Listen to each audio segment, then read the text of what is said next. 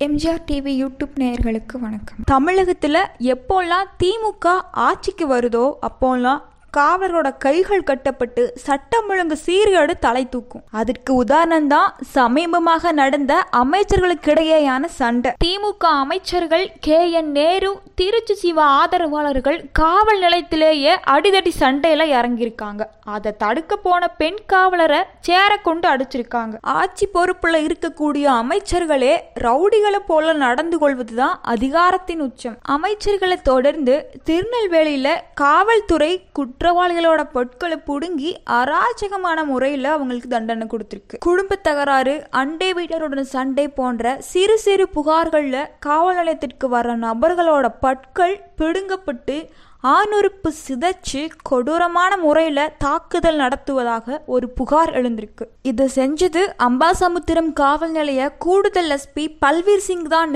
பாதிக்கப்பட்டவர்கள் ஊடகங்களில் புகார் அளிச்சிருக்காங்க. ஆனால் ஆளும் திமுக அரசு அதிகார மமதியில குற்றவாளிகளை கொடூரமான முறையில் தண்டனை கொடுத்த எஸ்பி பல்வீர் சிங்கை காத்திருப்போர் பட்டியலுக்கு மாற்றிட்டு தன்னோட கடமை முடிஞ்சதுன்னு அமைதி காத்துட்டு வருது. அரசு பாதிக்கப்பட்டவங்களோட நின்று அவங்களோட புகார்களை கருத்தில் எடுத்துக்கிட்டு எஸ்பி பல்வீர் சிங்கை உடனடியா தகுதி நீக்கம் செய்யணும். தமிழக மக்கள் பாதுகாப்பாக வாழ காவல்துறையைத்தான் நம்பியிருக்காங்க. ஆனா காவல்துறையோ அராஜகமான முறையில் மக்களை வேட்டையாடிட்டு வருது. தமிழகத்தில் போதைப் பொருட்கள் விற்பனை நாளுக்கு நாள் அதிகரிச்சுட்டே போகுது. கொலை கொள்ளை வழிப்பறி சம்பவங்கள் எல்லாமே ஆளுங்கட்சியினரோட துணையோட தான் நடக்குது. போதா குறைக்கு தமிழக அரசு வர்ற நிதியாண்டுல டாஸ்மாக்ல ஐம்பதாயிரம் கோடி வருவாய்க்கு திட்டமிட்டிருப்பு தான் திமுகவின் சமூக நீதி அரசாங்கமா என்ற கேள்வியை நம்மள்கிட்ட ஏற்படுத்துது.